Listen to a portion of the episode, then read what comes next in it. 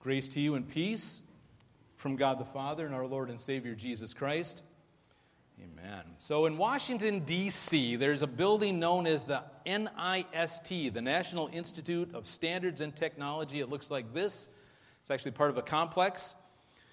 This facility is responsible for storing perfect samples of weights and measurements. Um, they have what are called prototypes, like weights of pounds, ounces, kilograms. Also have measuring rods for feet, yards, metric meters. Here's a picture of one of them. This is the known as prototype 27. It's a meter long, reinforced bar of platinum alloy, exactly 10% iridium, exactly one meter long. Now, exactly one meter long, if it's cooled down to exactly zero degrees Celsius at sea level, 45 degrees north latitude, then you will have exactly one meter from tip to tip. Guaranteed. I said, This is prototype 27. It's stamped like that. I got a close up of that. This is prototype 27 uh, because the original one is in Paris. We'll talk about how we got the meter later on. But at, inter- it's held in Paris at the International Bureau of Weights and Measures. Who knew, right? Now, we as Christians, why do I show you this trivia stuff? Just because it's fun. But we as Christians have our own measuring rod that never changes. We call it the Bible. And the Bible has a couple of its own credibility statements that defines what it is and how it should work in our lives. My favorite, your laugh here, my favorite this morning anyway for this sentence right here is 2 Timothy 3:16 and 17. Look at this. It says all scripture is God-breathed. It's useful for teaching, rebuking, correcting and training in righteousness. And then it gives us the why right after that, verse 17. So that the servant of God may be fully equipped for every good work. That fully equipped means to be fitted. Fitted not only for uh, what God wants us to do, but when He wants to do it. Perfectly fitted for this moment. So, this is God's measuring rod. By the way, no message is complete without mentioning 2 Timothy 3.16. It's that important in our lives and in, in what we do. It says Scripture is God breathed. Verse 16 says it's God breathed literally meaning from the lungs of God. Just like there's breath coming out of my mouth as I'm speaking, that's what it's talking about. That breath that's coming out as God is dictating his message to people, that he wants, how he wants it written down. Literally from his in, inward parts, um, given to God, given by God to man. Um, so, what does this measuring rod um, do for us? Well, look at that list of stuff. First of all, it teaches us, right? Literally gives us correct information. The Bible is truthful, it gives us correct information. Also rebukes us, right? Repairs me when uh, I have this wrong way of thinking or I'm going down the wrong path, and corrects me in uh, correcting character flaws. Some of us need more help there than others, right? Trains me in righteousness. Uh, literally ready to make the right decision in life, make the right decision, make the right choices in life. Okay, so now we're, uh, we're halfway through October right? And we're headed right for Reformation Sunday. I mentioned it earlier um, this morning. I've got a big day planned for us on Reformation Sunday. Um, so we're going to be talking, of course, celebrating the fact and the day that Martin Luther um, nailed those 95 theses to the door at, at Wittenberg um, uh, Cathedral, the Cathedral at Wittenberg uh, Castle. Uh, for all to read, or anybody that could read Latin anyway, they could all read those. And Luther used verses like 2 Timothy 3.16 as his uh, kind of thesis statement for these theses that, that he had written. And we'll, again, we'll be digging into that a little bit further on, on Reformation Sunday, but I'll also be understanding Luther's main point. Luther's main point was to bring the church back to God. That's why he did what he did, to bring the church back to God, back to God, back to the Bible. Now, if you have to bring somebody back to something, obviously, if they've gone the wrong way and they've gone down the wrong path, we're going to talk about how that happened um, in a second. But um, Luther's idea was to bring people back to the idea, bring God back to being the central theme of the Bible. Bringing God back to being the central theme of the Bible and being Christ the central purpose of the Bible. Look at God as a central theme, we look at Christ as a central purpose of the Bible. Uh, back to remembering, he, Luther said, back to remembering that God wrote these words to us. These aren't our ideas, these are God's words that He has written to us. Um, another credibility statement that, um, that the, how the Bible defines itself, I'm going to get to that in a second too. 2 Peter uh, 1 um, 19 through 21 says this. We also have the prophetic message uh, as something completely reliable, and you will do well to pay attention to it as to a light shining in a dark place. I just want to pause there for a second. Um, how do we pay attention to a light in a dark place? You know, that sounds kind of crazy, right? We don't really pay attention to a light in a dark place. The light just does what it does, right? And we just enter into it. That's how he says, that's how the Word of God should be to us that we just exist in it, just the same way as we exist in this light. If, if a light is on down uh, what was previously a dark stairway, you can't ignore the light. Yeah, okay, maybe you can close your eyes, and if you're in my youth group, you'd say something like that, but you can't ignore the light. The light is doing what it's doing, and it's there for your purpose and for your benefit, and there's really no getting around what that light is doing. That's how the Word should be in our lives, as if you pay attention, the same as you pay attention to a light. We don't think about paying attention to a light, it just does what it does. Until the day dawns and the morning star rises in your hearts. Now, verse 20, above all, you must understand that no prophecy of Scripture came about by the prophet's own interpretation of things. Right? This is God's ideas. These are God's words that are coming down. Nobody wrote down their own ideas, they wrote down what God wanted them to do. For prophecy never had its origin in the human will, but prophets though human, spoke from God as they were carried along by the Holy Spirit, right? That prophet's own interpretation means application, means explanation. It didn't come from them, it came from God. So, getting back to the point, what Luther noticed, what Luther was noticing, was that the church was more focused on, on the content that people had written about the Bible rather than the words that God gave us in the Bible.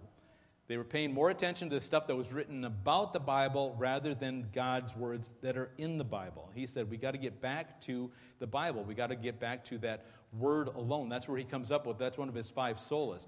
God's word alone, not people's words, not ideas over there. No, we got to get back to the straight and narrow. We got to use that rod to measure what we're talking about and get back to um, the exact things that God is talking about.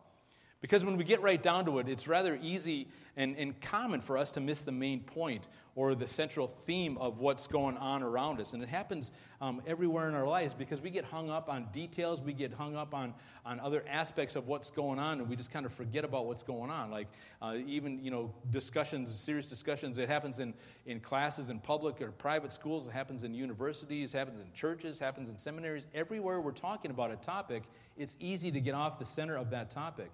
Um, I used to coach people um, when I was in the military about how to stay on task um, because you're going to be facing maybe um, a room of people that don't agree with you or you're trying to argue a point, you're trying to get something across. I told them to always put your, your main ideas, your main theme at the top of that legal pad. That way, when we get down, going down in all these rabbit holes and all this other stuff, you can always come back to the main point. You can always come back to the main idea. And Luther's main idea about the Bible is this is coming from God, and we should really be paying attention to that and not all the noise and not all the distractions that can come in with it. So that's what we're talking about here, because I, I, say it all the time. It's easy to get caught up in the trivia. And I ask you, as I'm talking about these things, to not get caught up in the trivia, to stay on the main point, to stay with the main idea and how it affects our lives. Because it's easy, even when that main point is right in front of you, it's easy to miss the main idea of what, what happened. Um, and that happens a lot in the Bible. There's a lot of examples of this happening in the Bible, especially when it comes to Jesus and his life and his ministry. I want to show you a section of John um, chapter 5 um, of what happened. So this is verse 8 here in John chapter 5, verse 8. It says, and i will I'll back this up, I'll explain it as soon as we get through it. It says, Jesus said to him, um, Get up, pick up your mat, and walk. At once the man was cured. He picked up his mat and he walked. Oh, and by the way, the day in which this took place was the Sabbath day, was a Sabbath day. Okay, so a little background here. Jesus heals this man who's been sitting next to a pool. He's crippled. He's been sitting next to a pool for like 40 years, 39, 40 years, um, waiting to be healed. Jesus comes along and he basically asks the question that's so obvious, I'm, it's funny to even ask it. He says, Do you want to be healed? And the dude's like, Why do you think I'm sitting here? And Jesus said, Well, get up and walk, take up your pallet, and, and go on. So the Pharisees see him carrying this pallet, and, and they say, You can't carry that on the Sabbath day. You can't work on the Sabbath day.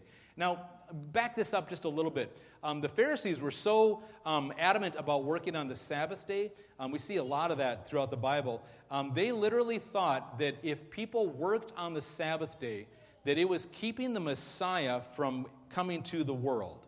So our, our not obeying that commandment, of, especially of this working on the Sabbath day, was keeping the Messiah from coming into the world.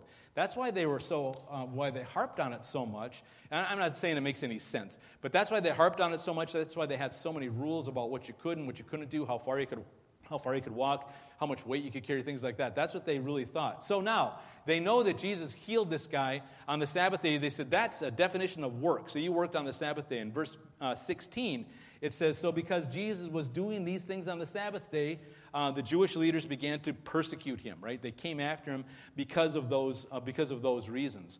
And it's again, it's easy for us to miss this main point. The Pharisees missed the main point here. It's not that Jesus worked on the Sabbath day, is that Jesus healed this guy who was crippled for 40 years, and all Jesus said was just get up, let's go, get, get started. The Pharisees just blew past the main point, and they went into this other part about the man made written rules that said, well, you can't do this, that, or the other on the Sabbath day. God just said rest on the Sabbath day. He didn't give us a long list of things that you can't do, and that was all the stuff that we kind of made up. I just should say we. That's the stuff that they made up, again, for the reasons that I pointed out a second ago. And that's what they, that's what they went to. That's what they clung to. That became their main point, rather than the fact that Jesus was healing these people. And again, we can get wrapped up in trivial things. We can forget the main point. We get caught up in arguments about the Bible um, and things that are going on in the Bible and things like that. So um, let's take a moment like, like Luther did. Um, and I just want to do a couple of, of ser- uh, sermon ideas or uh, message ideas um, leading up to Reformation Sunday, this word alone. So I'm going to talk about uh, what Luther did to clear up some confusion that was happening in his day and things that are happening in our day. Because we, can so, we can relate to this um, just the same way that people did in Luther's day. First thing I want to talk about, first thing I want to tackle is the origins of the Bible. Um, and more specifically, maybe the origins of Christianity. Um, and we actually, I think, have a lot more hurdles to jump over than Luther did back in those days about, about this, the origins of the Bible, um, and, and try to answer the simple question of where did Christianity start? You know, where did it come from and how did we get the ideas that, that we do? Well, that's why I made such a big deal of the Apostles' Creed a second ago, because that's where we get these ideas, right? We get the ideas from, from this Bible. But some people will tell, try to tell you that, that Christianity started from a, a political background. Um, not politics like we have them um, right now, but more of the, for the church, what the church, the church leaders, the Pope, and people were trying to do, and how they were trying to get their agendas uh, pushed through, and, and how they were doing that.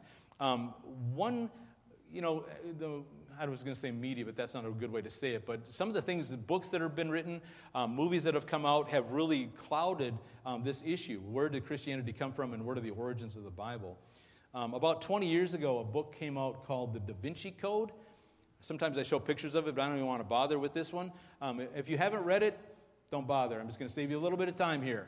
Um, there's a couple of, of, of chapters, there's a couple of ideas that 20 years ago and 15 years ago, I had to do a lot of undoing with some of these ideas. Um, one in particular that I spend a lot of time on doing was a section that claims, it talks about the Council of Nicaea.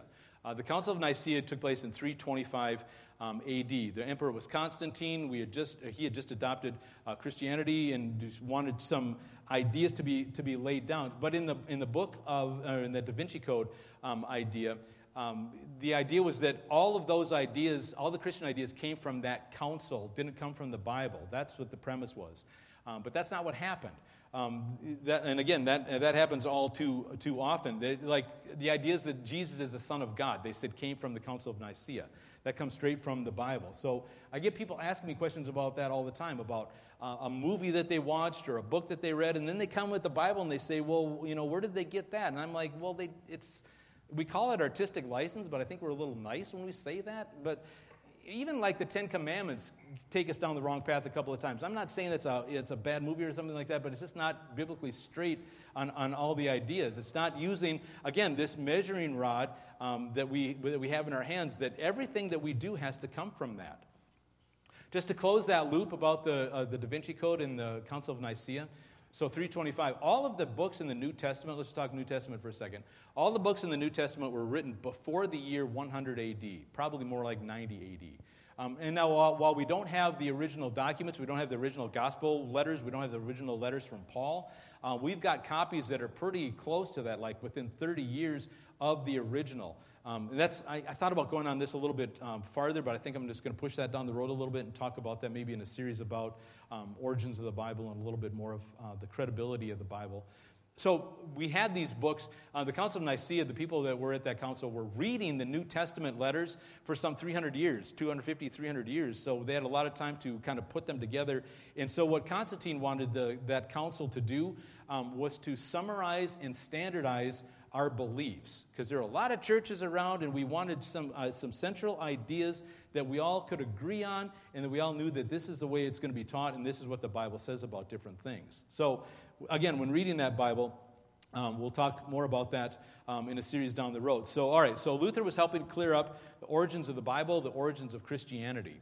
He also was tackling, tackling a tough topic that we have to deal with today as well um, the so called changes um, in the Bible. Okay, I'm going to start where we are today, with where we are today on this. Um, the truth of the matter is, people will tell you that that Bible that you have in your hand is a copy of a copy of a copy of a copy of a copy of a copy, right?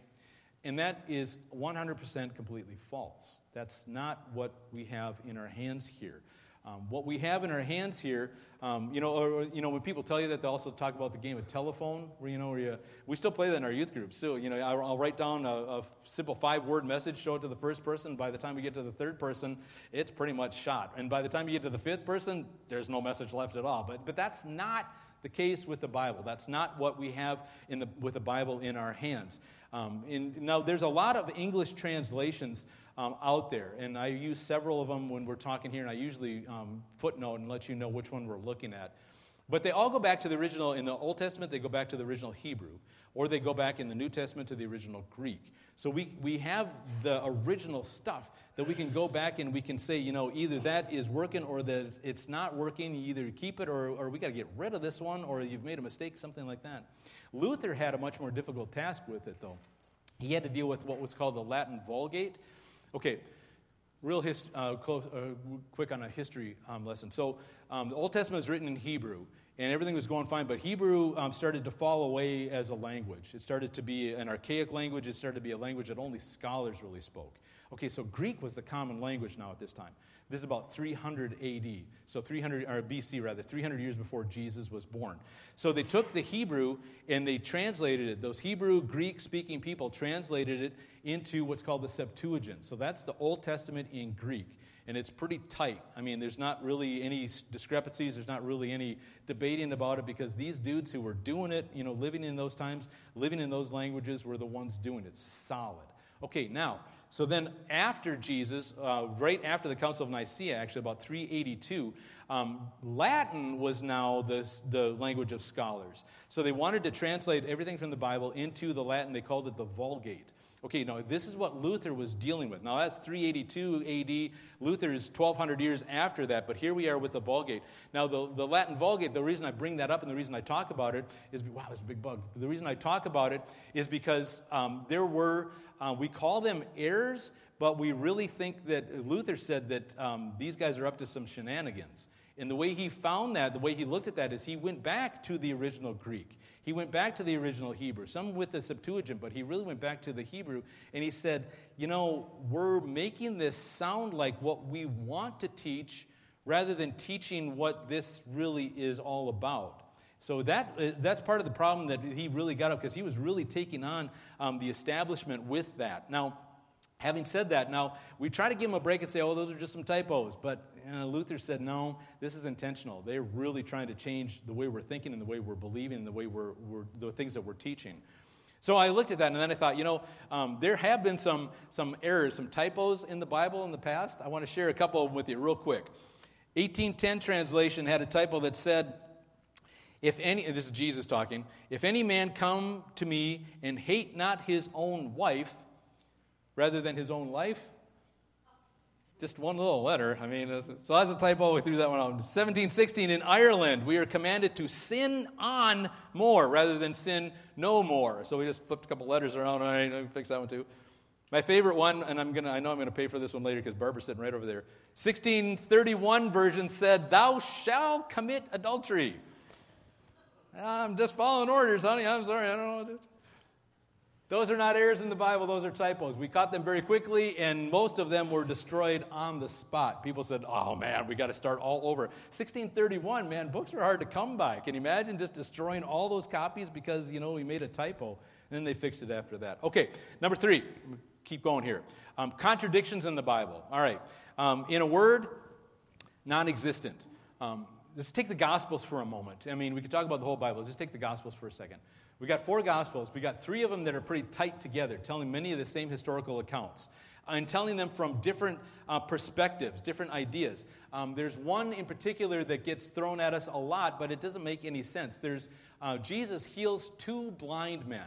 It's in three of the Gospels. Two of the Gospel writers only mention one, of the per- one person, and one of them names that person. The other Gospel writer says that there's two people that he healed. Well, is that a contradiction? Well, no. It's just two different people telling the same story, or three different people telling the same story from a different perspective. You know, I had a good Packer story that I want to tell in a second, but Reuben, Reuben was at the Ice Bowl. I mean, yeah, I know. You don't want to shake his hand later. I had him sign some stuff for me. I know you're the Ice Bowl. If Reuben wrote down his experience at the Ice Bowl and then had somebody else, by the way, wasn't there some vandalism? Don't you, uh, is there some, there's some charges up on you about some sign of vandalism thing? The statute of limitations is passed, I'm sure. Don't worry about it. Won't, we won't report you. But if Reuben wrote down his experience um, at the Ice Bowl, it may or may not include uh, Bart Starr, or it may or may not include um, Jerry Kramer, right? But somebody else writing down the same idea at the same game would have a whole different idea of what happened at that game. Does that mean that these two are lying or that one of them is not telling the truth? No, it's just two different ideas of the same thing that happened, of the same experience. But people experience excuse me, experience things differently and they look at things differently. So when we look at, at, the, at the Bible, and we say, well, there's a contradiction because this guy um, said there were two people, and this guy said there was one person, and this guy named one of them, this guy didn't name one of them. Well, uh, that just doesn't make any sense. I say to people all the time, if that's your idea of a, con- of a contradiction, then I say go back and, and, try again. Come back with something real, something we can sink our teeth into, something that actually um, is, is um, you know, analytically uh, a contradiction. Now, okay, so ice bowl, things like that don't really matter. You know, there's other stories like that don't really matter, but the words of God do matter, right? That's why they go after them. The words and the message of the Bible come from God. You know, is quick review here. Um, he breathed out those words to the people that he had write them down. Um, it's far more accurately historical, historically accurate document um, than anything known to mankind. We can back this up without uh, sh- even a shadow of a doubt. And so now that we don't miss the point of the Bible, right? We've been talking about some trivia things, some fun dates and things like that, some ideas that have gone on. Because again, sometimes we can get caught up, especially me, I can get caught up in an academic study and I can go around in a circle. But um, the facts that presented all, all point to one thing. That's what I want to talk about next is the purpose of the Bible. And that's what Luther was talking about, right? God gave us these words so that we could know Him more, we could trust Him more, we could put our, put our faith in Him more, not anything else, not people, not money, um, not objects, not jobs, not things like that, but put our faith and put our trust in Him, whatever we're doing. Um, so there's another verse here that I want to demonstrate for you right here. Um, Colossians 3:16, the first part of that verse says, "Let the word of Christ dwell in you richly. Let the word of Christ dwell in you richly. Okay, so I've got a couple of things up here. I've got two glasses. The only difference is I put a tea bag in one of them. No, it's not a magic trick, so don't be disappointed. Oh, I saw the tea bag, man.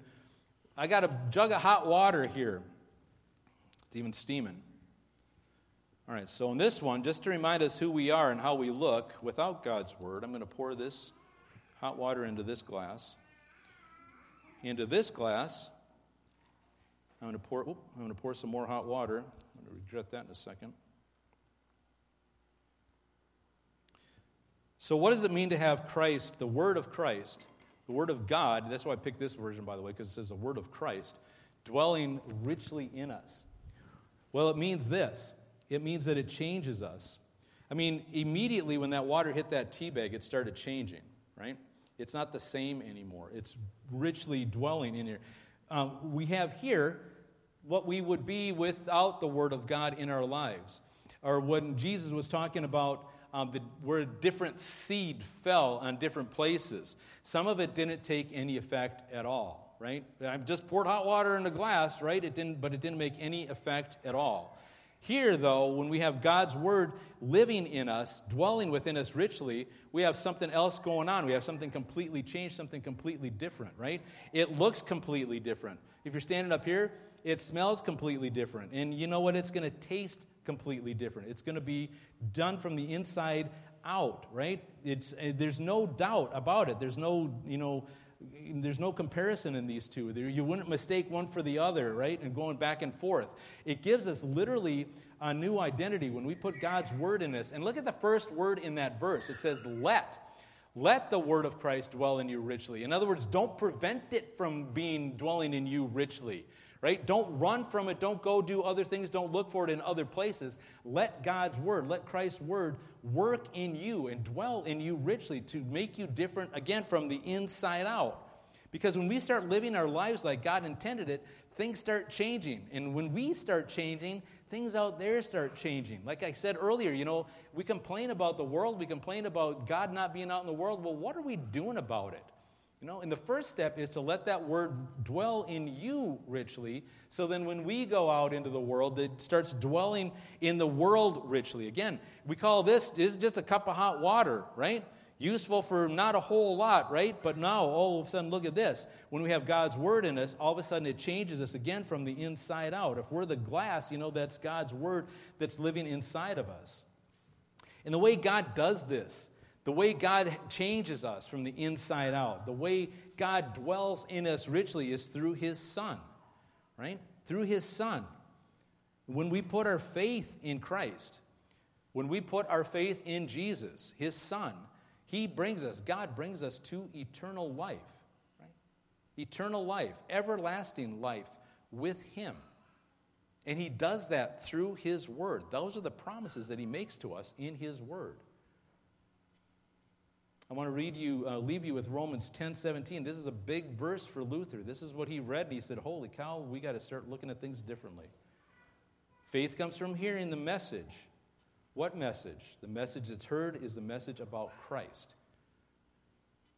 Let the word of Christ dwell in you richly. Let God change you from the inside out. Don't settle for being this. God says, I want you to be this, and I'm going to do it through my word.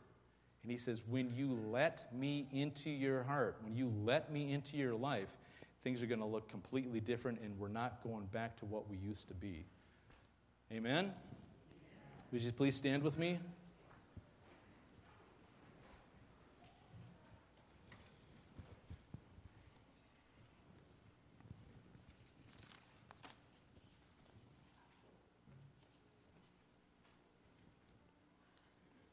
And let's pray.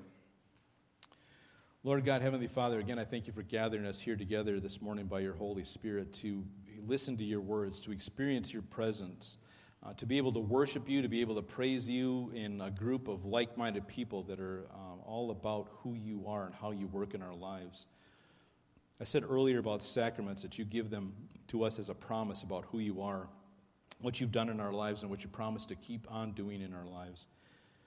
So now we already experienced and witnessed your baptism into, the, into your kingdom and into your world and into your life. And we thank you now for the, the sacrament of of Holy Communion that is set as a reminder that you will come again to come for us, to not leave us where we are, but to make a difference in our lives and to bring us to where you are. So when we say those words, do this in remembrance of me, Lord, I ask that you come back to our memories and our minds about who you are and what you've done in our lives. Because it says, In the night in which he was betrayed, our Lord Jesus took bread.